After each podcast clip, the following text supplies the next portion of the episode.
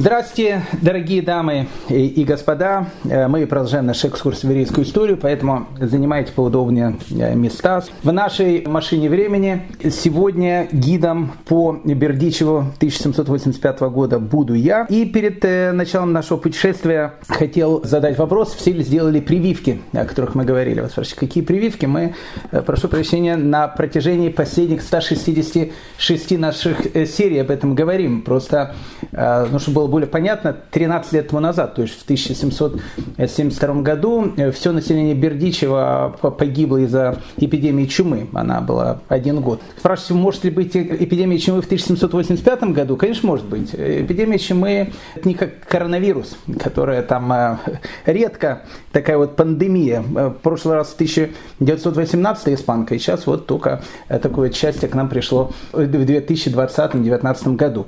А чума нет, чума – это вещь постоянная, поэтому безусловно, нужно сделать прививку. То, что касается оспы, не оспы болеют все. Оспы болеют все, и вот видите, люди ходят по улице, у каждого на лице есть вот эти вот следы от оспы. Это, это нормально, потому что в 18 веке знаете, когда разыскивают какого-то преступника и нужно э, написать какие-то, ну, такие вот характерные э, какие-то черты, чтобы его можно было определить, э, вот если будет написано, что лицо не обезображено оспой, такой человек сразу в толпе увидят, потому что таких людей крайне мало крайне мало. Женщины еще как-то покрывают пудрой, но это э, те, у кого есть деньги на пудру. А так у людей, э, вот они с оспой ходят, это нормальное, нормальное выражение лица. Прививки, да, прививки уже есть к 1785 году. Но э, э, колется прививками в основном знать, э, простые люди прививок боятся, да и многое знать говорит о том, что из-за прививок у людей вырастают рога и так дальше, поэтому, э, поэтому пока, еще, пока еще прививок от оспы делают крайне-крайне э, мало. Но зато сразу же хотел вам сказать э, хорошее известие. Ни холеры, ни тифа э, у нас сегодня э, в 1785 году не будет. Это болезнь уже все-таки 19 века, она будет косить весь 19 век, но у нас есть э, все равно совершенно потрясающий букет различных заболеваний, которых на улицах Бердичева, да что там Бердичева, Лондона и Парижа, можно было подхватить в любую секунду. Э, вы спрашиваете насчет вшей. Э, ну, как вши э, в 18 веке, это же как воробьи, как голуби, не знаю, как машины. Вши есть везде. Они есть в Букингемском дворце, они есть, не знаю, в Лувре, они есть у королей, они есть у их фаворит, таких фаворитов. Они есть везде. То есть вши это как будничность. В 18 веке, знаете, многие люди были даже такими романтиками. Вот сейчас, если жених хочет невесте э, подарить какой-то подарок, я не знаю, что он это может подарить, а, а вот в 18 веке э, среди знати было, знаете, принята такая очень красивая вещь. Вот молодой человек брал себя в шу, которая пила его кровь, садил его на плечо своей любимой, она у нее тоже пила кровь, и это было то же самое, что сейчас, знаете, вешают замочки на мосты и потом выбрасывают ключи в реку. Так что вши, конечно, конечно, тоже были в это время. Жизнь была совершенно другой, понимаете? Вы говорите о запахе. Вот насчет запаха, э, кстати, вы это зря, потому что в Бердичеве запах намного лучше, чем во многих районах того же самого Лондона и Парижа, потому что если вы побывали бы в 1785 году в Париже, в некоторых районах, я думаю, что э, более двух минут вы там бы не смогли находиться. Бердичев все-таки это маленький городок, вы видите, маленькие дома, одноэтажные, деревянные. Э, спрашивается вопрос, почему в домах э, вместо пола земля? Ну, потому что в основном так люди и живут. То есть пола нет, земляной пол, маленькая комнатка, в которой ютятся огромное количество детей, взрослых, смертность э, детская огромная. И вы зря, молодой человек, одели в наше путешествие белые кроссовки, потому что то, что вы сейчас назвали грязью на улице, это не грязь на улице, это просто прошел дождь. Мы сейчас находимся в самом центре Бердичева. А когда идет дождь, обычно весь Бердичев, он превращается в такое большое-большое болото, а, по которому ходят. Но опять же, а, я вам хочу сказать, что во многих городах Европы такая же ситуация к 1785 году, она будет также, также продолжаться. Но я вам хочу сказать, зато зимой, когда эта грязь, она подзамерзает, становится в Бердичеве очень-очень хорошо. Иногда, правда, становится очень-очень холодно. Итак, мы с вами находимся на центральной рыночной площади Бердичева 1785 года. Вы видите, люди приезжают, подводы, кричат э, женщины, мычат коровы. Ну, обычная такая вот атмосфера местечковой ярмарки. Кстати, местечковая ярмарка – это, в принципе, то, что из Бердичева будет делать Бердичев с большой буквы, потому что в 1765 году наш, э, пока, пока, пока еще польский король постановил о том, что в Бердичеве нужно сделать 10 ярмарок на протяжении года. Я вам хочу сказать, что вот эти вот 10 ярмарок на протяжении года – это, в принципе, основа бердичевской экономики, потому что благодаря этому в Бердичев в 18 веке приезжает все больше и больше людей, и к 1850 году, опять же, чтобы было более понятно, в Бердичеве проживает уже 41 тысяча человек. Вы скажете, мало? Это не мало. Потому что в 1850 году, в том же самом году, в Киеве проживает всего лишь на 9 тысяч человек больше. Поэтому Бердичев, я не скажу, что он второй город после Киева, а может второй город после Киева. Поэтому вот эти вот бердичевские ярмарки, которые уже происходят 20 лет, а мы с вами, еще раз напоминаю, в 1785 году, это основа экономики этого необыкновенного города. Чем еще живет Бердичев, зарабатывает деньги? Ну, евреи, наверное, зарабатывают в основном на ярмарках. Они в основном в 18 веке стали приезжать в этот город, но об этом чуть позже. Э, еще одна такая отрасль экономики очень серьезная. Э, это, конечно, монастырь. Это, конечно, монастырь. Вот мы видим этот монастырь на холме. Э, монастырь босоногих кармелитов. Вы спрашиваете, почему босоногих кармелитов на руках швейцарские часы за 25 тысяч долларов? Ну, потому что как бы они босоногие, но э, на руках э, не обязательно ж босыми ходить, э, часы есть, да, и Лексус почему у босоногих кармелитов? Потому что босоногие кармелиты – это одна из отраслей Бердичева. В 17 веке монастыре босоногих кармелитов открылась э, чудодейственная икона э, Святой Девы Марии. И, в общем, когда такие иконы открываются, э, обычно и в 18 веке, и до этого, э, тут, в общем, как бы город становится центром притяжения огромного количества паломников. А где паломники, там туризм, где туризм, там гостиницы, где гостиницы, там сувенирчики. Ну, в общем, как бы босоногие кармелиты на этой вот иконе сделали из Бердичева такой центр притяжения. Спрашивайте, на каком языке э, разговаривает в Бердичеве, что-то не совсем понятно. Э, да, в основном разговаривает на польском. Город э, практически весь польский, польский, еврейский. Ну, слышно, слышно русское, еще, может быть, тогда украинские, украинская речь. Да, она слышна, но слышна крайне-крайне редко, потому что город практически абсолютно польский. И Бердичев 1785 года, года это город, который очень и очень стремительно развивается.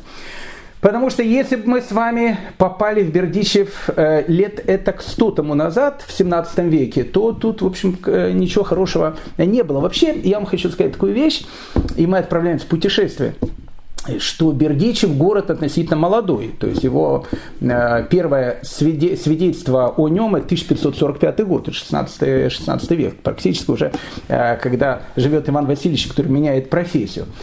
Э, говорят, что основал этот город один из богатейших графов э, Великого княжества Литовского, Василий Тышкевич. Это, в принципе, его вотчина.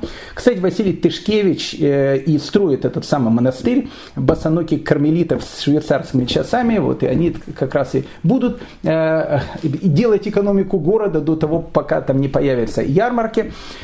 Ну вот, э, в 17 веке, и в 16 и в 17 веке евреев, особенно в Бердичеве, нету, это понятно. Потому что Бердичев постоянно играет в такую игру, кто первый разрушит город. Ну вот э, э род Тышкевича, он как бы пытается город как бы отстроить, э, не знаю, экономику его как наладить. А тут э, казаки. Э, казаки. Казаки, они постоянно делали э, такие добрые дела с городами. А казаки, они в принципе жили по революционному такому принципу. Весь мир насилием, говорит, мы разрушим до основания. Правда, э, там дальше идет а затем. А затем у казаков, в принципе, не было. Они э, обычно рушили до основания. Поэтому Бердичев на протяжении 17 века превращался в пустыню, ну, как минимум два раза. Сначала туда пришли войска Богдана Хмельницкого. Потом в 1654 году, как начали его восстанавливать, э, страшная эпидемия голода, война, чума. Э, и к 1654 году Бердичев город, в котором вообще никого нет. Безлюдный город с какими-то руинами. Потом город начинает обстраивать. И в 1695 году туда приходят э, крымские татары. А Крым тогда был незалежной такой территорией. Они обычно туда, туда-сюда ходили, сжигает город дотла, и от Бердичева опять ничего нету. Поэтому в 17 веке Бердичев это, знаете, такой это такой э, город-мираж. То он есть, то его нету. А вот 18 век, э, он э, ознаменовался, наверное, э, вот таким вот развитием Бердичева.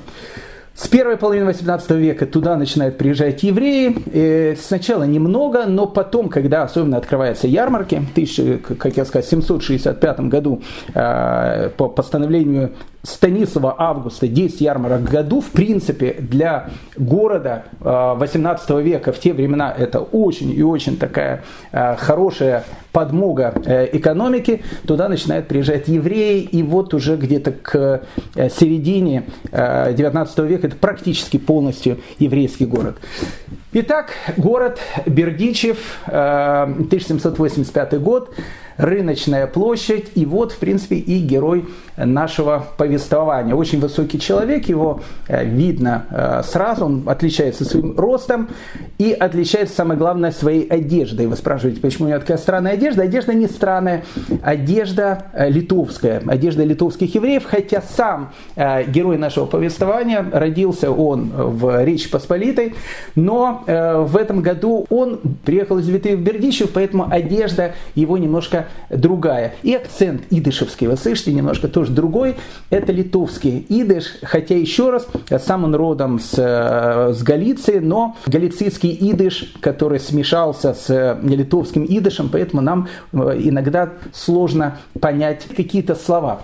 Итак, во всем этом хаосе, во всем этой, во всей этой грязи, во всем этом безобразии, во всей этой кутерьме, которая царит не только в Бердичеве в 1785 года, но в принципе царит практически по всему миру, 4 года до Великой французской революции, э, уже произошла война за независимость Соединенных Штатах Америки, то есть э, весь мир э, в ожидании каких-то глобальных необычных перемен.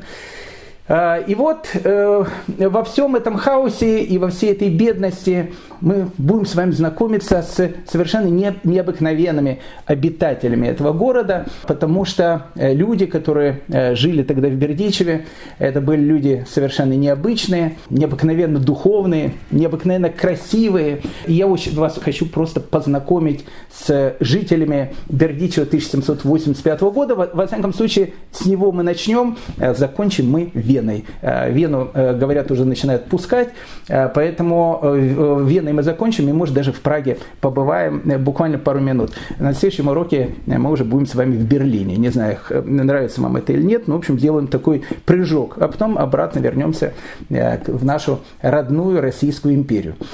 Итак, 1785 год. Бердичев еще находится в составе Речи Посполитой. После первого раздела Польши 1772 года он остается частью Польши.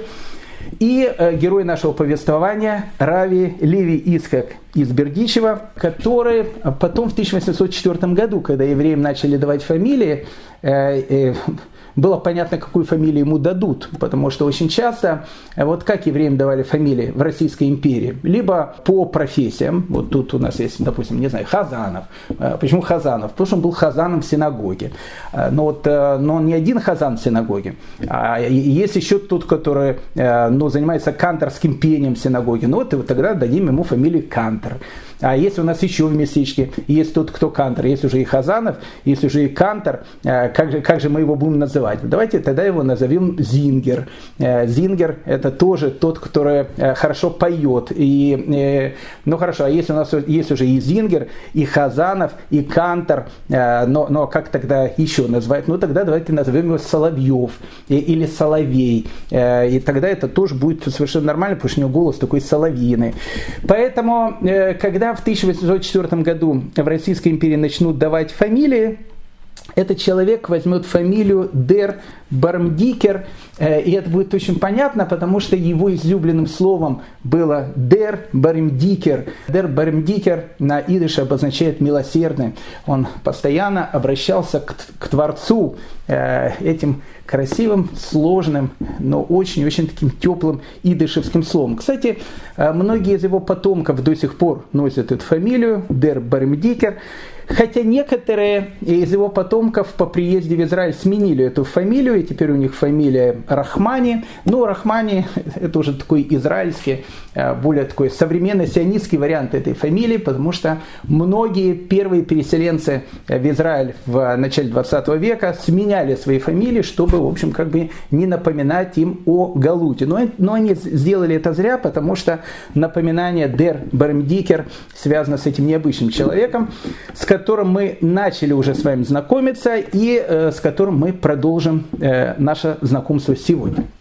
Итак, Раби Леви Исхак э, из Бердичева, который, как я сказал вам, высокого роста, в литовской одежде, только сейчас приехал э, из города героя э, Пинска. А почему он приехал из Пинска? А что ему было плохо в Пинске? Пинск очень хороший литовский город, находится в Литовском, Великом княжестве Литовском. Что там было плохо? Понимаете, мы уже говорили об этом. Э, э, я понимаю, что пластинка уже может быть заезжая, но вот ведь события в мире происходит огромное количество, а в еврейском народе, вот внутри еврейского народа, э, происходят тоже вот эти вот глобальные духовные события, мы говорили о том, что появляются хасиды, э, потом есть э, те люди, которые там были против хасидов. Мы об этом будем много говорить. Э, я понимаю, что многим, может быть, это там, слушайте, зачем об этом говорить? Давайте поговорить о чем-то вот там, о вшах там, или еще о чем-то. Послушайте, мы с вами будем через несколько уроков в Париже. Я вас проведу по улочкам Парижа 18 века. Поверьте мне, воспоминания у вас будет хорошие. Ночами будете вскакивать с криками «Не хочу в Париж, хочу в Бердичев». Бердичев многом многих э, вещах будет лучше во второй половине XVIII века. Э, вы знаете что, давайте перед тем, как мы э, продолжим нашу экскурсию по Бердичеву, Давайте вот, вот здесь вот мы станем, прямо на рыночной площади, тут немножко тише и немножко э, ну, почище. Э, даже, слышите, пение птиц слышно, пение птиц редко было тогда слышно, но Бердичев маленький город, поэтому поля вокруг, э, и что такое пасторальное, и воздух с полей еще сюда немножко идет. Запах, да, запах, как я сказал, действительно, чем пахнет? Ну, пахнет э, отходами человеческой жизнедеятельности, жизнедеятельности скота, обычно все это на землю выносили, выносили в Бердичеве, но редко. Есть в Париже, редко выносили тоже. То что говорить уже тогда о Бердичеве. Вы знаете, перед тем, как мы э, продолжим э, наш рассказ, ну, ну давайте политинформацию. Я уже об этом говорил, Э, ну, давайте еще раз поговорю, потому что надо постоянно напоминать, э, потому что, знаете, как мне сказал один из наших слушателей, Равгдали, говорит, я каждую вашу лекцию слушаю три раза. Я говорю, что так сложно. Он говорит, ну, много материалов, э, и иногда это все в голове как-то не укладывается. Ну, давайте то, что называется, стоя на одной ноге. Я постараюсь объяснить, и будет более понятно, почему, а, Равилевицкий из Бердичева приехал из Пинска в Бердичев, и, б, Э, ну а что вообще э, там вот хасиды, э, не хасиды, мы об этом там у нас было, наверное, лекции три, послушайте, пожалуйста, там мы это все, то, что называется, подробно говорили. Ну, в двух словах. Был такой человек, которого звали Раф Авраам Кацалинбогин. Раф Авраам Кацалинбогин, он был главным раввином такого потрясающего города, который назывался Бриск. Э, ну, так его назвали евреи, на самом деле э, сейчас он называется городом Брестом. И Раф Авраам Кацелинбоген э, был раввином этого города, род очень-очень древний. В основном Кацелинбогены, как слышно по фамилии, Кацелинбоген, они происходят из Э, немецкого города Кацелинбоген. Кстати, одни из древнейших еврейских фамилий, вот Кацелинбоген, Рапопорт, там были еще э, Лурье, это такие вот старые, старые еврейские фамилии, которые были еще с века так 16 -го. Э, в основном все Кацелинбогены, они переселились из Германии в 15 веке в Италию, жили в основном в Падуе, Маарам из Падуи, далекий-далекий предок Рафа Авраама Кацеленбогена, был главным раввином Падуи в начале XVI века. Он, кстати, похоронен на Падуанском кладбище, и я уже много раз, по-моему, об этом говорил. Совершенно необычная такая могила. Вообще на Падуанское кладбище еврейское просто так никого не пустят. Э, там было старое Падуанское кладбище, где был похоронен Дун из Хаха Барбанель, о котором мы с вами так много говорили, когда говорили про историю испанского еврейства. Э, необычно этот человек. Он умер в Венеции, в Венеции тогда не хоронили евреев, его похоронили в Падуе, и в начале 16 века туда пришли французы, и, в общем, древнее кладбище, которое там было, оно перестало существовать. И сейчас там находится просто дорога. Ну, не то, что дорога, там тротуары, в общем, скажем так, туристическая зона. Я э, стоял э, на этой туристической зоне э, в Падуе, очень красиво, кафе, рестораны, ходят люди, недалеко Падуанский университет. И думал, вот здесь вот где-то и лежит этот великий человек Дон Искаха Барбанель, один из э, моих таких героев, человек, которого я очень много э, учу и, и, и постоянно удивляюсь, как, как вообще в голове человека могла умещаться такая, такое огромное количество информации. Так вот, Э, после этого открыли, э, оно называется Новое еврейское кладбище, но Новое еврейское кладбище открыли, в принципе, в 20-х годах 16 века. И если вы будете в Падуе, э, вас обязательно туда пустят за 50 евро, потому что просто так туда не пойдешь, оно закрыто. А вот если в еврейском музее заплатить 50 евро местному экскурсоводу, он обязательно вас приведет на это самое Падуанское кладбище. Так вот, на этом самом Падуанском кладбище и находятся э, могилы э, семьи Кацеленбогенов, э, Марами Спадуи, его сын, его внук, вся вот его большая семья, они все похоронены там. Первое, что, конечно, поражает на этих могилах, я опять же уже говорил вам об этом, по-моему, несколько раз, э, что меня поразило, это такая веселая, улыбающаяся, э, смотрящая на вас веселая кошка. Такая, ну как странно видно, такая могила такого серьезного рава и такая огромная кошка, причем с улыбкой еще такая, знаете, чеширский кот такая, одна улыбка. И сидит так и как бы на тебя смотрит. И причем на всех э, могилах его э, потомков э, та же самая кошка. Это не случайно, потому что Кацелинбоген это не только название города, от которого происходит фамилия, но она еще переводится как сидячая на корточках кошка. Поэтому тогда было, не, не было ничего зазорного в том, чтобы на могилы поместить, ну, в общем, то, что человек воспринимал на слух. Сейчас мы Кацелинбоген воспринимаем как, я не знаю, там, странную какую-то фамилию. А в те времена люди-то понимали, Кацельнбоген сидящая кошка. Поэтому, если вы будете в пражском кладбище, э, подойдите на могилу э, Рав Давида Ганса, одного из э, великих учеников морали из, из Праги, великого астронома, великого ученого. И, и не удивляйтесь то, что на его могиле изображен гусь, потому что Ганс с немецкого из идыша переводится как гусь, поэтому гуся и изобразили. Ну, опять же, мы зашли немножко далеко. Раф Авраам Кацеленбоген, главный раввин Бреста, Бриска, как мы видим, евреи мигрируют, мигрируют из, э, из Италии. Вот потомки э, итальянских Кацаненбогенов уже живут в нашей незалежной Беларуси. Э, Раф Авраам Кацаненбоген был человеком, который вот, выступал очень категорически против э, развивающегося тогда хасидизма. Еще раз хочу сказать, что хасидизму как таковому э, он существует не так давно. Балшемтов умер в 1760 году. Еще никто тогда не говорил о массовом каких-то хасидских движениях. То есть речь идет о том, что появилось там, там не знаю, 10, 15, 20 лет. И оппозиция довольно серьезная. Так вот, э, для того, чтобы, опять же, не влазить во все эти, э, во все эти э, схемы, надо понять те претензии, которые Авраам Кацелинбоген хочет выделить человеку, которого узнали, что он поддерживает хасидские, хасидские точки зрения. Опять же, это Рави Лейский Хизбердичева, который тогда был раввином совершенно литовского, не хасидского города Пинска, хотя, опять же, в Пинске было и хасидское, довольно такая большая большая община. Э, и был один из ближайших учеников э, Равдовбера из Межерича, э, так называемый Магит из Межевича, о котором мы тоже с вами очень-очень много говорили, не буду всю эту, всю эту историю повторять.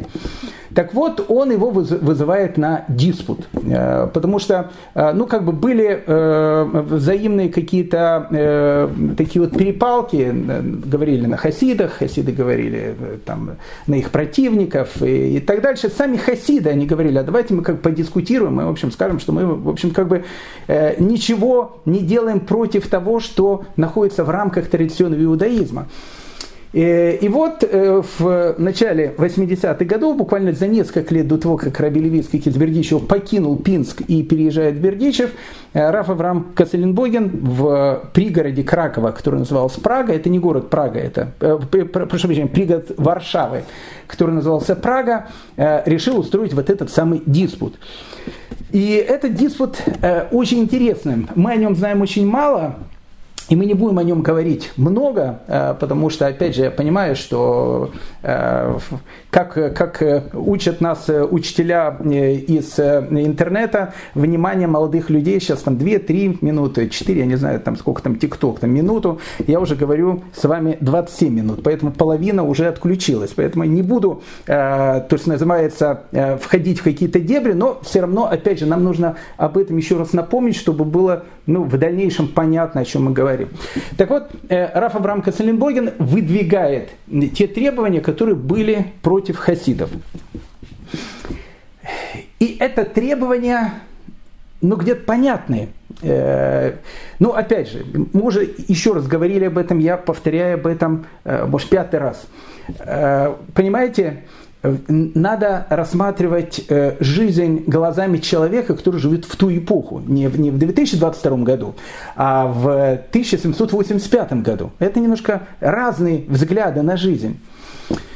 Так вот, э, у евреев, у ашкенадских евреев, а как вы понимаете, та территория, на которой мы сейчас находимся, это территория ашкенадских евреев, евреев, предки которых жили в свое время в Германии, и переселились, мигрировали там в Польшу, потом на Украину. Мы об этом долго с вами говорили, э, как происходил весь этот процесс движения земли Израиля сначала через Италию, потом Германию, потом там Польша. И, в общем, и сейчас вот мы уже находимся в незалежной э, Украине, которая тогда еще была залежна, которая тогда еще была частью Польши, частью Речи Посполитой. Так вот, у э, ашкенадских евреев был общепризнанный нусах молитвы. Что это такое? То есть, ну, как бы порядок молитвы. Надо, надо э, как бы сразу сказать для людей, которые, может быть, не совсем в теме.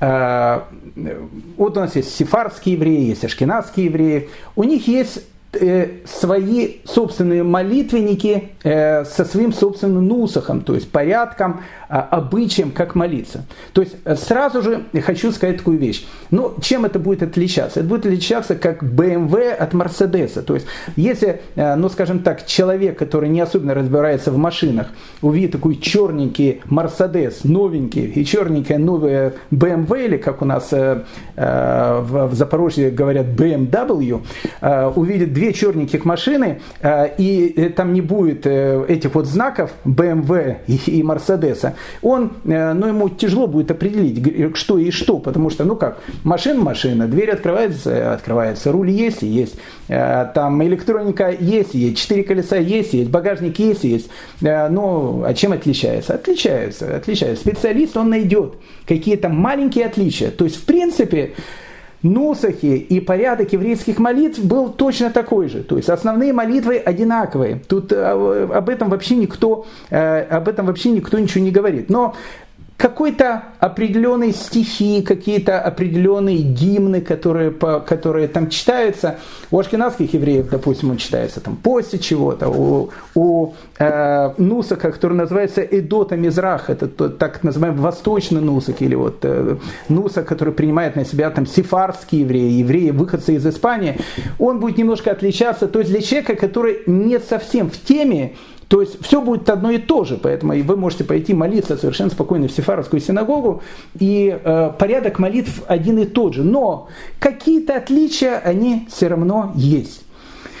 Но, как вы знаете, евреи люди необыкновенно традиционные. Самое главное у нас такое вот слово tradition. И если так делал мой дедушка, так делал мой прадедушка, так делал мой пра-пра-пра-пра-прадедушка, я, конечно, буду делать тоже то же самое.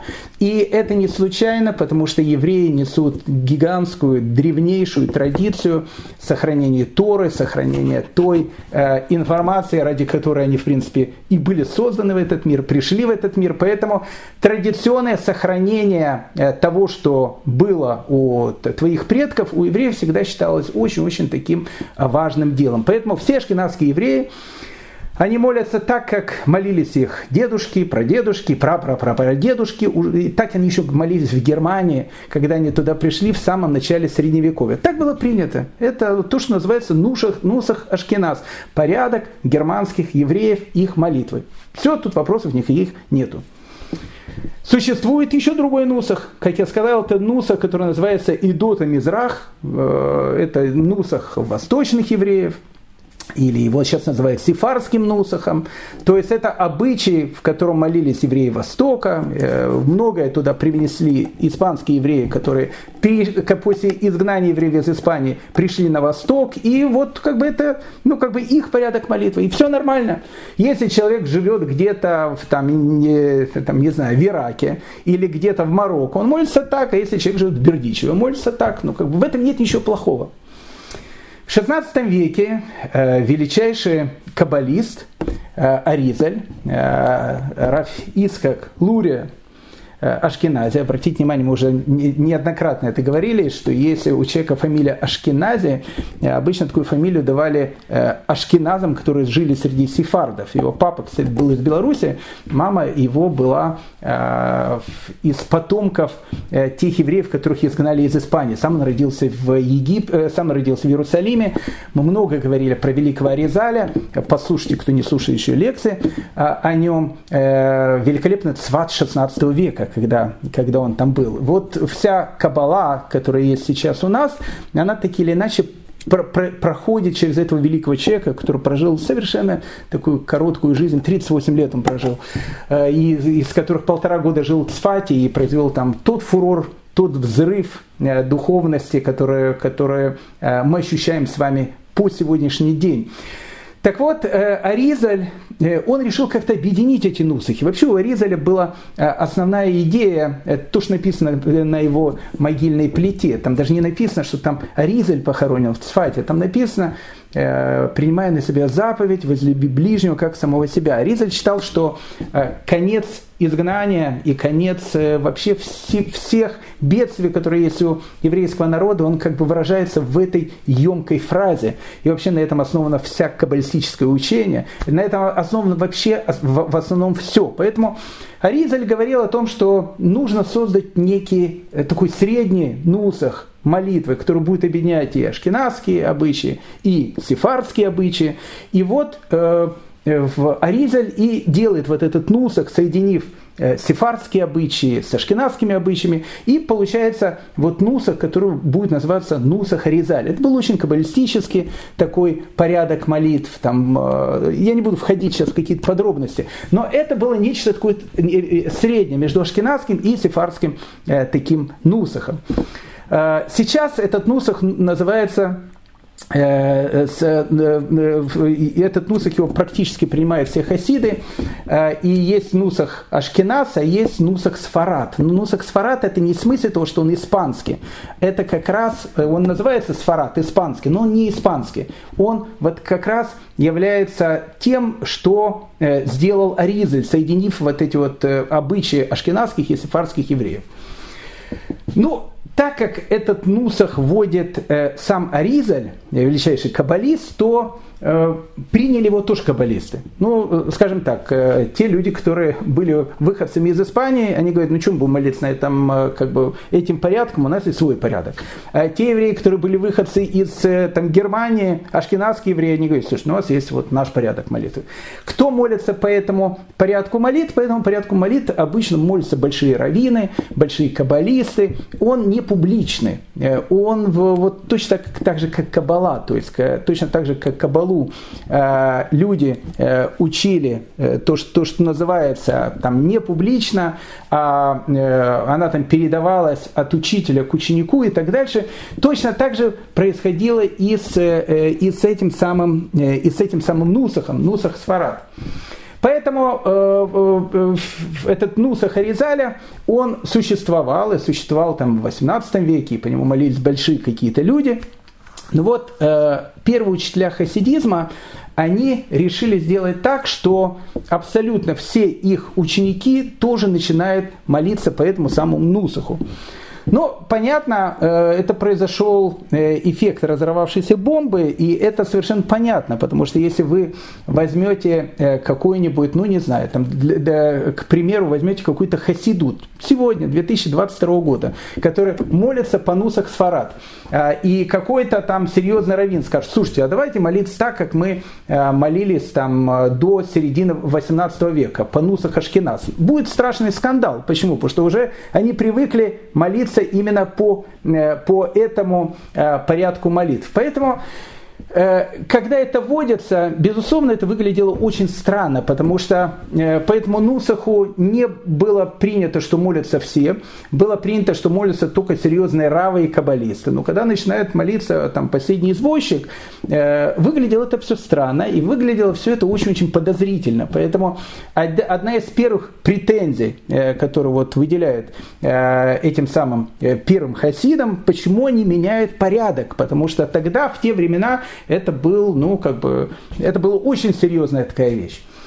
А, вторая вещь, э, которая, которая, опять же, всех смущала. Они не только поменяли порядок, они не только э, перестали молиться по ашкенадскому нусуху, а стали молиться вот по этому новому нусуху Аризаля, они еще начали э, его изменять. То есть, если они уже как бы приняли нусах Аризаля, то почему они вносят какие-то изменения? И это тоже было очень странно. Третья вещь, которая э, очень э, была непонятна для большинства людей, которые, в общем, как бы воспринимали тогда э, первых хасидов их поведение. Понятно, что э, у них все было основано на эмоциях, на, на чувствительности, на ощущении Всевышнего везде. Но вот это вот поведение, когда они кричали, когда они неадекватно вели себя при помощи молитвы, так не было принято делать в еврейском народе. Это тоже вызывало какую-то странность, э, потому что, э, как мы говорили с вами, до этого в те времена существовали различные секты, очень, очень плохие, сабатианские, франкистские и так дальше. И у них плюс-минус были тоже такие же модели поведения во время молитвы, и это тоже было Э, выглядело довольно-довольно странно. Ну и еще одна вещь, которая опять же всех смущала, э, это то, что э, любы, любимые, любящие часов не замечают. Это правда. Если такая вот большая любовь между молодым мужем, молодой женой, женихом, невестой и так дальше, часы не замечает. То есть каждая минута расставания, она проходит как вечность, каждая минута встречи проходит как одно мгновение. Это все очень-очень понятно и ясно. И поэтому у первых хасидов вот это вот ощущение, э, их радость, от, э, э, от того, как они ощущают Творца, который есть в этом мире.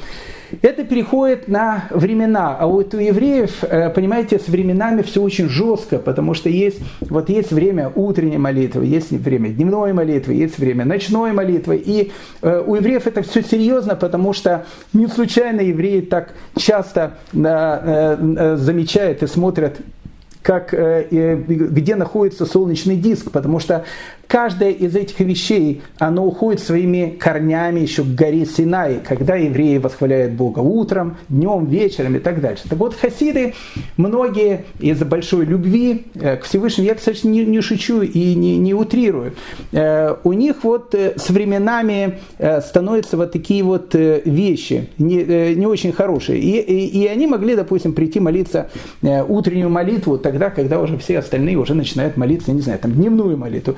Я не говорю опять же, что это было у всех, но это было у какой-то части.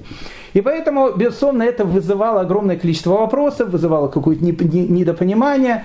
Э, и, э, и из-за этого начинается, э, опять же, я не, не буду входить в какие-то глубины, потому что я рассказываю вами про вершину айсберга. Там были еще более глубокие вещи, связанные с кабалой, мировоззренческие и так дальше. Но Потом, через какое-то время, все это улеглось, и сейчас уже и хасиды, и не хасиды, это вся составная часть еврейского народа, без которого просто э, еврейский народ, он просто не может существовать, и мы не можем его представить себе. Но в те времена, в те времена это был очень-очень большой антагонизм. Поэтому Раби Левийский из Бердичева, э, который был еще раз ближайшим учеником последователя, ближайшего последователя Балшамтова Магида из Межевича, Э, он исповедует вот хасидские э, представления, учения и так дальше. Э, будучи раввином Пинска, и тогда на хасидов были очень-очень серьезные такие нападки, которые потом перерастут в очень большие трагические такие события, о которых, к сожалению, но нам нужно будет говорить в дальнейшем. Он покидает Пинск из-за вот этой вот вражды, которая была к нему в этом городе, и едет на Волынь. Э, едет э, в Польшу, э, едет в город Бердичев, куда его приглашают, чтобы он занял пост главного раввина этого города. И вот в 1785 году Раби Левицкий из Бердичева, он приезжает в Бердичев, и вот, наверное, с этого момента, с 1785 года, Бердичев и Раби Левицкий из Бердичева становятся понятиями совершенно-совершенно неразделимыми. Э, мы говорили с вами э, о том, что в первую очередь, безусловно, конечно, Раби Левийский Кизбердичева – это мудрец, это гений. Э, когда он еще был маленьким мальчиком, его уже называли Илуем, его уже называли гением. Э, он написал очень э, и очень такую серьезную э, книгу, каббалистическую, и она не только каббалистическая, это комментарии на недельные главы Торы с точки зрения каббалы, с точки зрения хасидизма. Книга, которая называется «Гдушат Леви». Эта книга сейчас она не является хасидской, не хасидской, она является общееврейской. Ее изучают абсолютно все. То есть это был совершенно гениальный человек, совершенно глубокий и э, такой совершенно необычный философ, мудрец и так дальше. Но при всем при этом, при всем при этом, Рави Левийский Кизбердичева был человеком необыкновенной доброты и человеком, который очень и очень ощущал время. А время в те времена, э, как мы говорили, были очень-очень сложные. Э, вот мы видели, как люди живут в Бердичеве, в какой бедности. Э, так практически живут все евреи Польши. Это вот эпоха, когда рушатся те, казалось бы, устои, которые были на протяжении, э, на протяжении долгих-долгих лет, если не веков. Речь Посполитая начинает э, разрушилась уже на каких-то четыре государства. Э, плюс все вот эта вот бедность, налоги и беспросветное какое-то вот ощущение тяготности, болезни и, и так дальше. Все это как бы очень-очень влияло на людей той эпохи. И вот в таком состоянии должен был прийти кто-то, э, кто э, ну, скажет какое-то доброе слово, э, сделает твою жизнь улыбкой или каким-то словом, или каким-то взглядом на жизнь, сделать ее более светлой, даст тебе какую-то надежду. А надежда в такие времена это, наверное, самое-самое важное, что только может быть. Поэтому Рави Левиевская Кизбердичева который, э, который вошел в еврейскую историю под фамилией Дер Бармдикер, то есть э, милосердный, так он, так он, как я говорю, обычно говорил э, постоянно о Всевышнем, это был человек, который видел в каждом человеке только хорошее. И даже если этого человека хотели кто-то ругать, а ведь он же, смотрите, он же, он же приехал из Пинска, а в Пинске вот это вот противодействие между хасидами и не хасидами, оно было огромным. И он понимает о том, что время такое, что есть время э, собирать камни. Вот это было время, когда нужно было не разобщаться, а время, когда нужно было что-то собирать. Время, когда, ну, какие могут быть споры, когда вокруг происходят такие глобальные события во всем мире. Поэтому Раби Левицкий Кизбердичева в каждом э, слове э, своего учения, в каждом взгляде э, на жизнь, он пытался найти что-то хорошее э, в каждом человеке.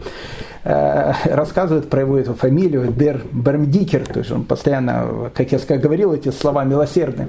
Однажды он своим хасидам э, рассказал, рассказал такую притчу, они спросили, а почему Рэба постоянно вот говорит милосердно, милосердно, ну, ну постоянно общался со Всевышним, понятно.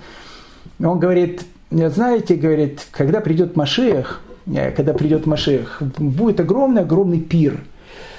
И э, на этом перу будут сидеть величайшие люди, э, произойдет воскрешение из мертвых, будет там сидеть и Моисей, будет сидеть там Авраам, Исхак, Яков, царь Давид, Соломон, вот они все будут сидеть за этим необыкновенным столом, величайшие мудрецы, там Равиакива, Аризаль, там, я не знаю, там все они будут сидеть вместе за этим огромным пиршенством, за этим огромным столом.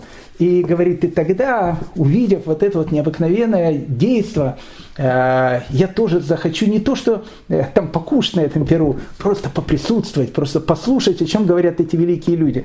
И я, говорит, тогда тихонечко, тихонечко зайду в этот зал и, и сяду так под стул, чтобы меня там э, никто, никто не заметил, чтобы послушать, что там происходит. Ну, конечно, меня, говорит, сразу заметят и сразу там достанут из стола, будет очень строго на меня смотреть. И тогда, говорит, я им скажу, дорогие мои учителя, будьте ко мне милосердны, будьте ко мне милосердны, может, я в этом уголке постою, потому что я всю жизнь тоже старался быть каждому человеку милосердным. И это еще раз э, э, не легенда, это еще раз не какая-то красивая сказка. Это э, идеология, э, по которой, по которой живет Сенегор Шель Исраэль, заступник Израиля, так, так называет раби Леви Искака из Бердичева. Доходило иногда это до таких вот совершенно э, потрясающих вещей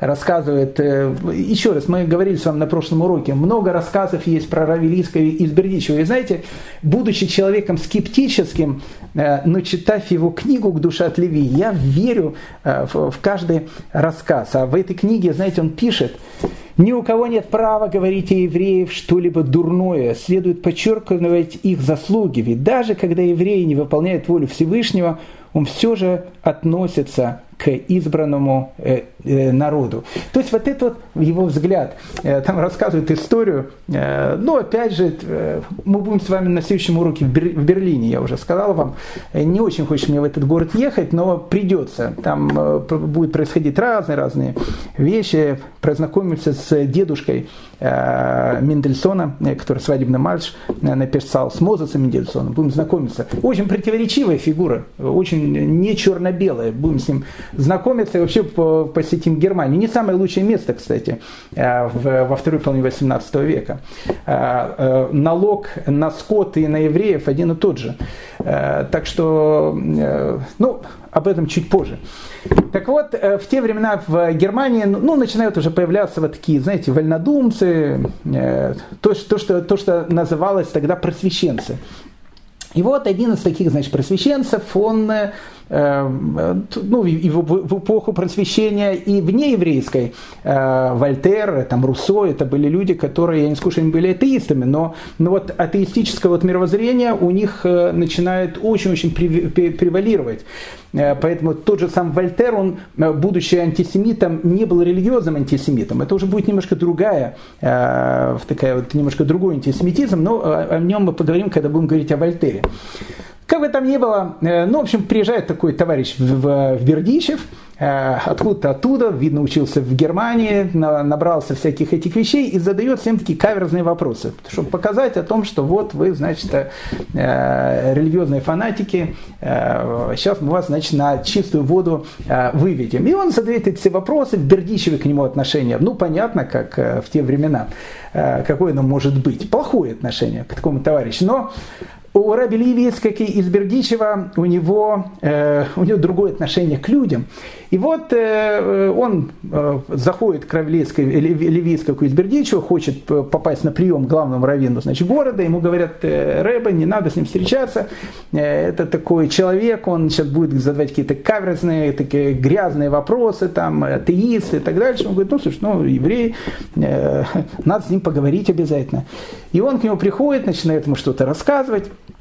И Равилийска Кизбердичева смотрит на него такими добрыми глазами. Еще раз, и для меня это не легенда. Я, э, я вижу прямо взгляд э, этого человека. Он говорит, сынок, я слышал, что ты уже э, дискутировал со многими выдающимися раввинами, и тем не менее остался при своем мнении.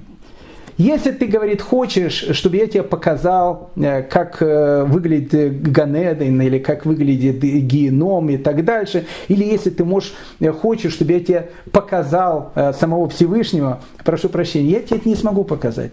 Я тебе это не смогу показать. Но я хочу тебе задать только один вопрос. И он смотрит ему глаза в глаза – вот ты все отрицаешь, там, э, ты на, на, на, на все это как бы все перестал соблюдать, все, считаешь, что это все ерунда, этого ничего нет. И он на нее смотрит глаза глаза и говорит, сынок, а что если вдруг он действительно существует? А что тогда? А что тогда? А что будет тогда? Ну, ну ты-то считаешь, что ты умрешь не на это, как э, э говорит один известный журналист, э, я говорю, я говорю, атеист, постоянно подчеркиваю, я говорю, умру, на этом все закончится. А вдруг не закончится? А вдруг не закончится? Что ты скажешь тогда? Понимаете, вот, э, вот этот вот взгляд, это взгляд Равелицкака из Бердичева. Равелицкак из Бердичева вошел в еврейскую историю как человек, который постоянно постоянно спорит и, э, и иногда даже, э, нельзя так некрасиво сказать, дискутирует с самим Всевышним, наблюдая то, что происходит вокруг.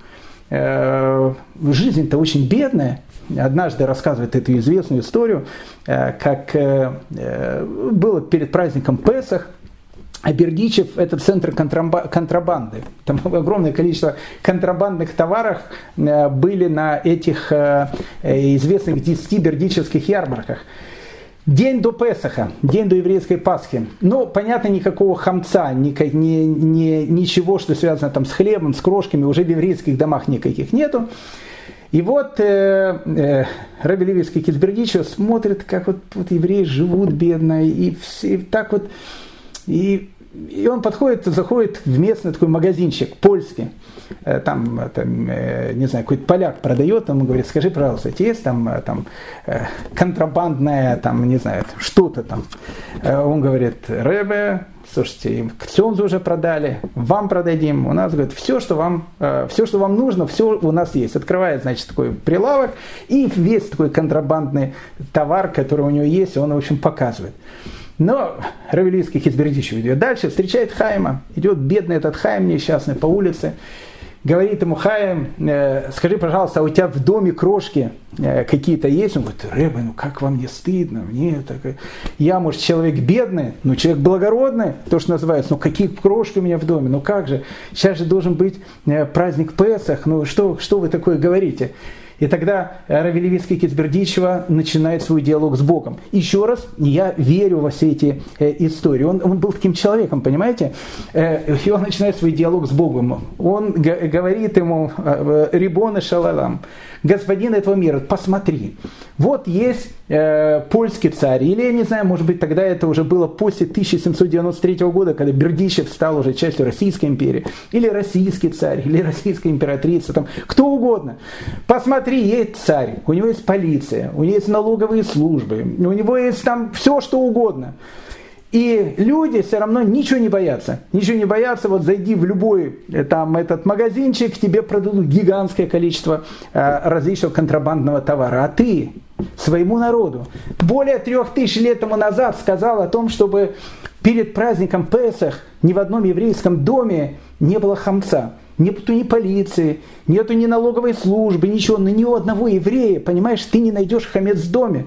Почему же Твой народ находится в таком страшном, в таком ужасном состоянии. Вот это вот диалог, понимаете?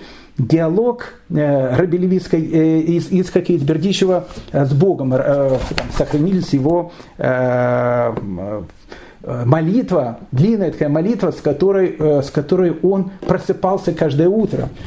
Доброе утро, владыка вселенной. Обращался он, понятно, идыш к Творцу. Я левиец, как сын Сары из Бердичева, от имени твоего народа вызываю тебя на суд. Так, так Равелиев из Бердичева общается по утрам со Всевышним я вызываю тебя на суд. Что ты имеешь против своего народа? Что ты насел на свой народ? Я Левиискак, сын Сары из Бердичева, говорю, не сойду с этого места, пока не прекратятся бедствия народа Израиля и пока не придет избавление. Для другого человека такой диалог со Всевышним – это ужас – но Равилийская Кизбердичева со своей необыкновенной любовью к каждому человеку, видя все вот эти вот бедствия, которые есть наверху, он ведет этот спор. Сохранилась известная его, это э, потрясающая старинная и странная история э, начала Йом-Кипура – перед началом Йом-Кипура люди читают молитву Коль Дидрей, когда они освобождают себя от, э, э, от тех обещаний, которые они говорили и которые они не, успели выполнить в этом году. И вот Раби Левицкий Китбердичев должен вести эту молитву. И он смотрит, один бедный еврей, бедный, в Бердичеве они все были бедные, он стоит и рыдает, плачет. И он обращается к нему перед началом молитвы, почему ты плачешь? И он смотрит на него говорит, Рэбе, как мне не плакать? Я был благочестивым и, в принципе, благополучным человеком. Жена, э, религиозная женщина, дом у нас гостеприимный, у нас все было хорошо. И вдруг вмешался он и поверх меня в, в прах. Я лишился жены, потом лишился дома, теперь уже не на что и надеяться. Я остался совершенно нищий, шестью сиротами у меня на руках. Погоди, я тебе скажу, Рэба, это еще не все. Был у меня молитвенник, тот самый молитвенник, который мне подарили еще мои покойные родители, который значил для меня очень-очень много. И он сжег его, потому что произошел пожар в нашем доме. Я не знаю больше, как мне молиться, я могу только плакать. Рабелинских из Бердичева посмотрел на него, сказал, принесите ему молитвенник. Ему принесли молитвенник, дали. Равелийский из Бердичева обнял его, сказал, ты будешь молиться? Посмотрел, говорит, буду. Ты простил его? Простил. Равелийский Кизбердичева посмотрел на всех стоящих евреев, говорит, ты видишь, он простил тебя, так прости и свой народ. И с этого момента он начинает Йом-Кипур. Понимаете, в этом, в этом весь, э, в этом весь э, Равелийский Китбердич, а его молитва, а его, э, вот как, как он молился, как он себя вел, осталось одно воспоминание – совершенно потрясающе. Я не, я, не, я не скажу, что это воспоминание этого Йом-Кипура, может, воспоминание другого Йом-Кипура, но воспоминание очевидца тех событий, который записал нам э, то, что он увидел в Бердичеве, то, что он видел в поведении этого необычного человека. Он молился, дрожа всем телом от охватившего его трепета. От волнения он не мог стоять на одном месте. Вот его видят молящимся в одном конце дом молитвы, а через минуту он уже в другом конце. Сердце таяло у тех, кто слушал его молитвы. И души, из души смывал, смывалось все, вся скверна в Йом-Кипур. Рэба сам вел все пять молитв этого дня.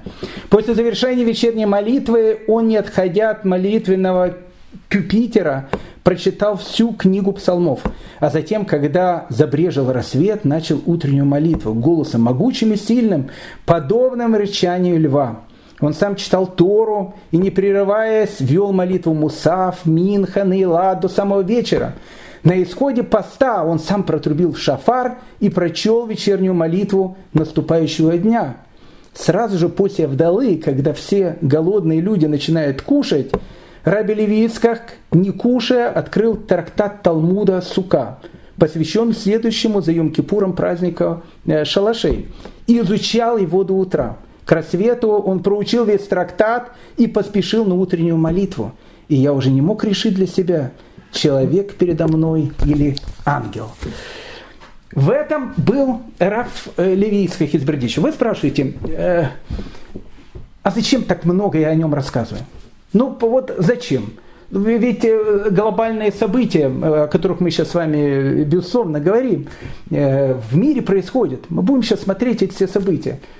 Зачем вот, вот, вот так много этих историй там вы рассказываете и так дальше? А потому что, понимаете, ведь тот, кто не учится на истории, тот дурак.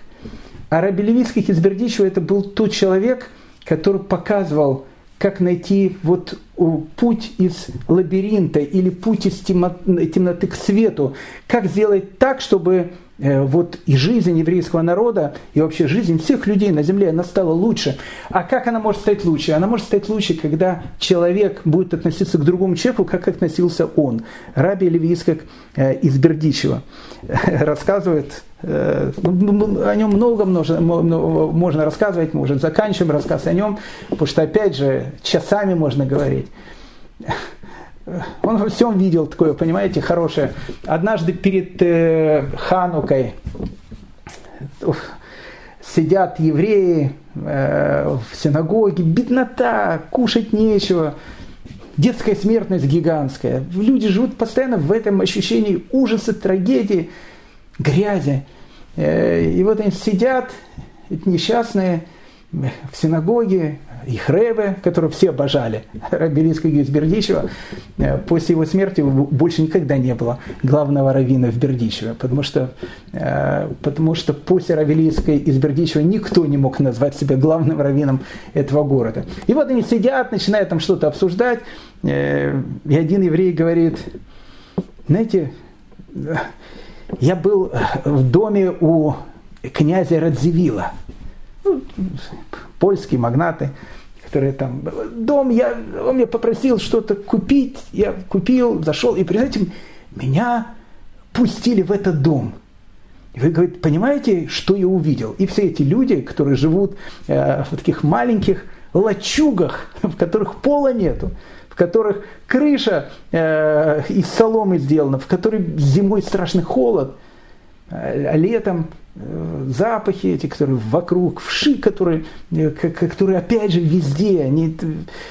И, он говорит, представляете, это, представляете, творец, это мрамор.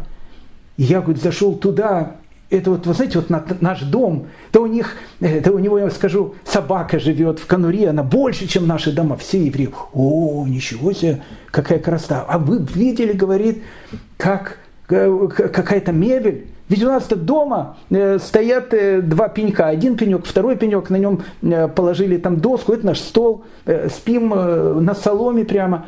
О, какая-то мебель, какая там красота. И все эти евреи с такими глазами, все говорят, ничего себе, ничего себе, какая вещь, как, как, как человек живет. И Равелинский из Бердичева на него смотрит, говорит, а это перед праздником Ханука или праздник Ханука. Он говорит, слушай, какая, какая красота, то, что ты расскажешь. Скажи, а вот у князя Радзивилла, у князя Радзивилла такая вот в такой красоте живет, а Ханука у него есть?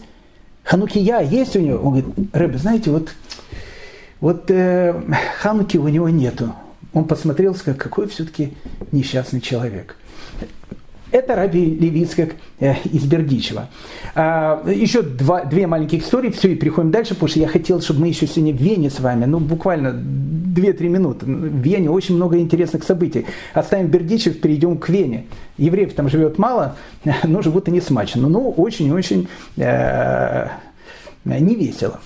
Так вот, э, Равелийский Китбердичева, он считал, что э, вообще, он считал, что каждый, э, каждый день он проспался рано утром, и он был уверен на 100%, что в этот день обязательно придет Машех, и что обязательно э, в, в, к вечеру этого дня он уже будет, безусловно, в земле Израиля. И вот однажды, это была известная эта вещь, э, когда он женил своего, значит, сына, или внука, я уже не помню, кого он там женил, э, и нужно было написать свадебный договор, э, к Тубу.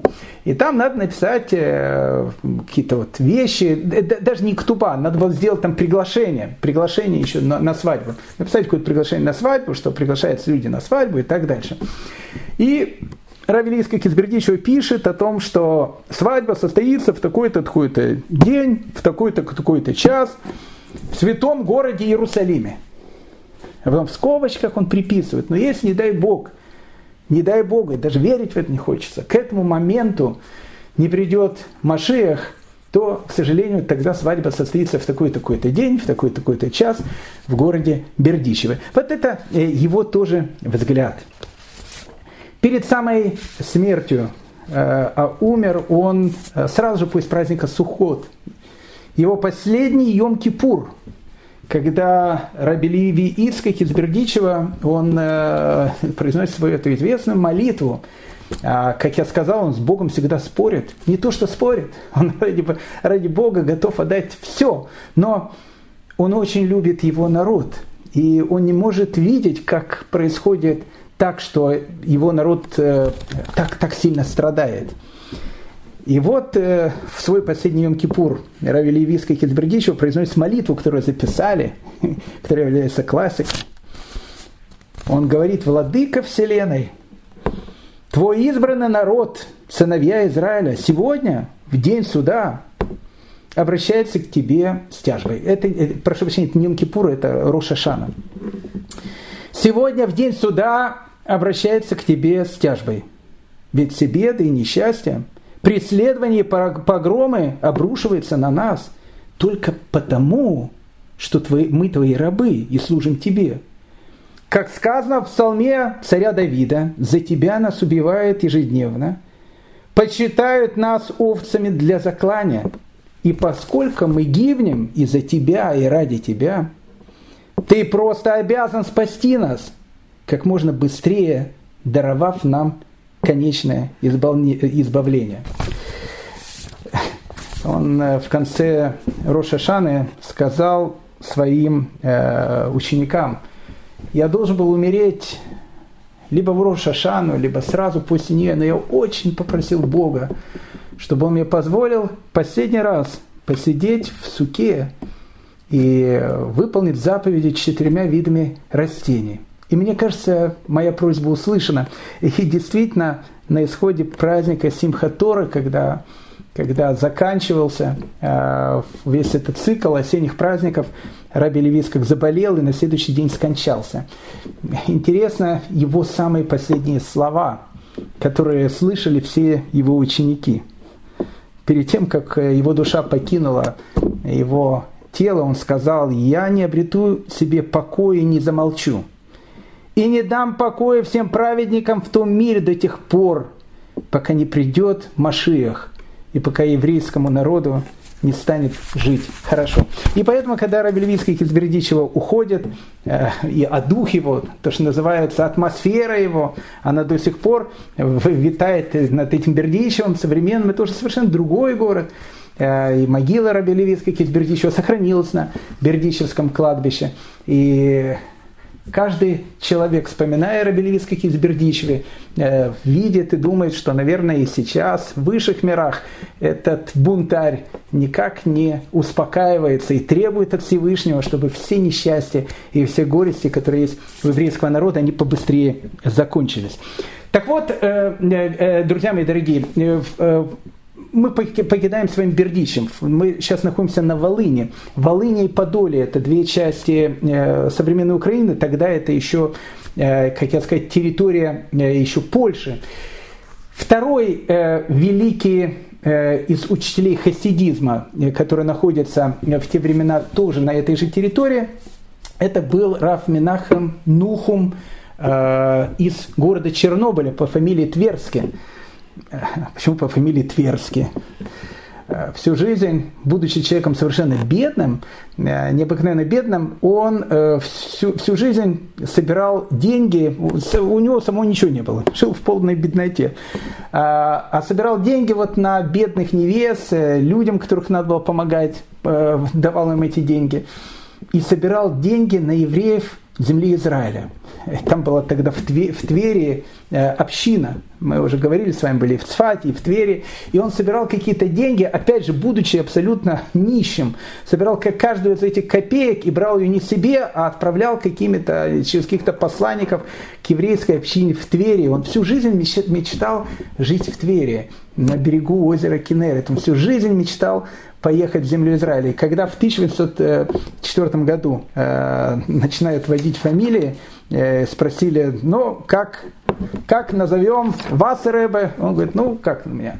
Назовите меня, пожалуйста, Тверски, потому что, ну, как бы, все, что я делаю, я делаю ради того, чтобы побывать там, в Твери. И так, э, так он и вошел в еврейскую историю под фамилией Тверски, в отличие от э, Рабелевиска Каизбердичева, который не становится э, родоначальником какого-то хасидского движения. Э, и поэтому Рабелийский Хизбердичев, он как бы рэбе для всех. Он не создал какого-то своего хасидского движения или хасидского направления.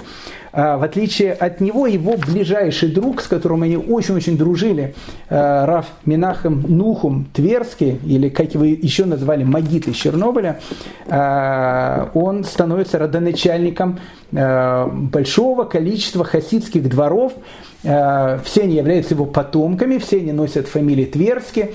И этих дворов очень многие, это, допустим, хасиды Тальное, хасиды Сквиры, э, хасиды э, Рахмистривка, э, были макаровские хасиды, сейчас их, по-моему, уже нету. Вот как раз макаровский рэб, он похоронен на кладбище в Бердичево, недалеко, кстати, от могилы Раби Левицкого Бердичева это все были его потомки. И, и у всех у них, у, у каждого из этих хасидских дворов, они все называются как бы чернобыльскими хасидами, хотя у каждого из них э, уже сейчас есть какое-то свое название. Э, интересный, совершенно необыкновенный такой человек, э, Раф Минахам Нохум Тверский, или Магит из Чернобыля. Родился он в 1730 году э, в Норинске под Житомиром, то есть, ну, как вот он на самой-самой, то есть исторической Украине родился. Равно, рано осиротел, учил Туру в Литве, э, обычная, как тогда, в принципе, такая вот э, была вещь. Рано женился, вел очень-очень такой аскетический образ жизни. В свое время он уже, ему уже было лет 25, он был таким молодым человеком, он постоянно, постоянно искал, искал, искал, искал, он очень много учился, но вот он чувствовал, что что что-то ему не хватает, что-то нужно больше. И ему говорят, поедь в Меджибуш, поедь Меджибуш, там э, тогда еще тогда жил Балшемтов. Он был, кстати, Рав Минахом Нохум э, Тверский, магит из Чернобыля. Он не только был э, учеником э, Магида из Межерич, как, как Раби Левицкий Кизбердич. Они все были его учениками потом. Он еще, э, ему, он удостоился быть учеником самого Балшемтова, основоположника хасидизма. И рассказывает эту историю, что когда он приехал э, в Меджибуш, Балшемтов посмотрел на него, посмотри, э, увидев его, и сказал своей жене Хане, которая была рядом, говорит, посмотри, говорит, к нам пришел вор я вижу по его глазам, что это вор. Он так э, говорит, Ребех, вы же я вор, я человек такой. Пришел тут за истиной, вы меня вором называете? Он говорит, нет, нет. Он говорит своей жене, он вор, он хочет украсть у всех у нас э, ту награду, которая будет в будущем мире. Э, это, говорит, необычный такой человек. Вот э, это был э, Раф Нохум Тверский, Магиты Чернобыля. Почему Магиты Чернобыля? Потому что Чернобыль это еврейское местечко. Для многих, может, это будет большой такой сюрприз. Но придется открыть вам страшную э, такую тайну. По переписи населения 1898 года, конец 19 века, в городе Чернобыль жило 10 800 человек. Из них, послушайте, евреев 7200. Понимаете, то есть в городе живет 10 800, евреев 7200. Как вы понимаете, Чернобыль это абсолютно еврейский город, э, в котором, в котором на идыш, точно так же, как и в Бердиче, вы говорили абсолютно все, даже местные э, украинские крестьяне тоже разговаривали на идыше. Это был, это был такой э, довольно большой и необычно такой еврейский, еврейский город на реке Припять. Потом уже слово Чернобыль, безусловно, оно входит в, в в, во все наши умы, и оно связано с э, этим взрывом страшным, который там был в 86 году. Но до этого, до этого местечко Чернобыль, оно остается одним из таких очень-очень важных еврейских центров, в которых живет э, Раф Минухум Нохум из э, Чернобыля, Раф Минухум Нохум Тверский. Так вот, э, как я сказал, всю жизнь прожил в страшной бедноте. Э, говорят, что его комната где он прожил, было 4 на 4 локтя, чтобы просто было понять 2 на 2 метра. Я понимаю, что это выглядит как конура, но э, для того, чтобы вы просто понимали, что в те времена многие люди, у которых не было денег, которые были очень бедными э, людьми, они, в принципе, плюс-минус жили в таких условиях. Ему иногда, ему иногда пытались помочь, потому что ну, как бы он был учителем, он был, э, он был э, рэбе, к нему обращались как рэбе. Э, хотя, еще раз, он жил в вот такой вот полной-полной бедности. Ему хотели купить дом однажды, он деньги не брал. Потом, когда ему все заставили, вручили эти деньги, он сказал, знаете что, огромное спасибо, я эти деньги не хотел брать, но знаете, вот в таком-то местечке, в таком-то, таком-то у него всегда списки были. Списки того огромного количества людей, которым нужно, нужно помочь. Они, говорят, живут, знаете, еще хуже, чем я. Э, знаете, я сначала помогу им, а потом я, э, может быть, построю себе дом в будущем. Это люди, э, которые тогда населяют вот эту вот самую территорию, в которой, еще раз, как я говорю, были вши, в котором были болезни, в котором была оспа, в котором была чума, которая приходила и уходила. Но свет, который исходил от тех людей, которые населяли эту территорию, он был необычный. И если приглядеться к нему, мы говорили, помните слова Экзюпери с вами на э, нашем прошлом разговоре, э, почему, говорит, пустыня красивая, ведь в ней же ничего нет. Пустыня красивая, ты видишь ее красоту, когда ты знаешь, что под землей протекает вода, протекают источники воды. Так вот, Э, есть посмотреть на вот этих вот людей, титанов, которые живут в эту эпоху. Эта эпоха тоже уже начинает выглядеть совершенно по-другому. А мы же с вами, дорогие мои друзья, э, в самом окончании нашего сегодняшнего разговора э, все-таки уезжаем на время с незалежной. Она еще тогда не незалежна. Она еще тогда, ну да, она незалежна, но только это была незалежна Польша. Ну или уже, или уже, наверное, скорее всего, Россия, потому что э, Рабелевицкий Хизбердичев умирает в 1809 году, а Бердичев становится частью России в 1793 году после второго раздела Польши. Мы с вами на время э, оставляем эту территорию, мы будем много туда возвращаться, потому что, в принципе, Российская империя, она станет центром жизни вообще всего европейского еврейства. Ну и нам немножко нужно погулять по Западной Европе. Э, вы думаете, что в России э, или в Польше, э, там, где такая вот была необыкновенная, бурная еврейская жизнь при всех тех катаклизмах, которые происходили, она происходит только там? Нет, она происходит и в Западной Европе, но со своим особым необыкновенным колоритом. Поэтому, приглашая вас, я на территорию Священной Римской империи, германской нации, ну или тогда, которая уже эта страна все-таки называлась Австрия, Венгрия, она тоже была уже частью этой Священной Римской империи, после Наполеона она будет называться Австро-Венгрия, и эта страна будет существовать до 1918 года, до окончания, в принципе, Второй э, мировой войны. Я приглашаю вас э, туда и э, хочу вас познакомить с одним из самых противоречивых э, наверное, персонажей э, еврейской истории, не то что противоречивые, но, скажем так, э, есть некоторые люди, как правило, ассимилированные евреи, которые, когда говорят о этом человеке, о Иосифе II, императоре э, Священной Римской империи, императоре Австрии, австрийском императоре, они говорят с таким, знаете, придыханием. Э, и, и не случайно в 1850 году э, еврейская гетто, которая находилась на территории э, Праги, в ужасном состоянии она уже тогда находилась, в кошмарном.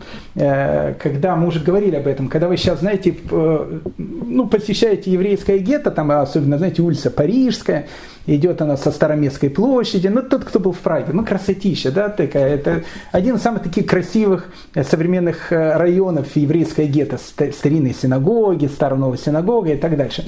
Я уже говорил вам, что это, в принципе, Диснейленд. Он, его построили в конце 19-го, начале 20 века. То есть все гетто разрушили, потому что это был кошмар какой-то полный, беднота, бедность и так дальше. И построили эти вот фешенебельные эти дома. Э, но так как они находились на территории гетто, они до сих пор считаются как бы еврейским гетто.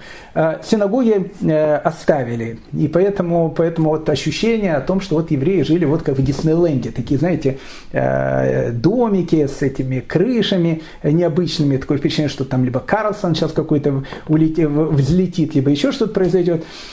Еще к 1850 году всей этой красоты не было. Там было дома еврейского гетто. И было принято э, такое решение, кстати, его э, высказали э, пражские евреи, уже очень такие ассимилированные, что надо бы переименовать всю эту территорию, дать ему название этому кварталу, и они решили, что надо дать название этого кварталу Йозефов.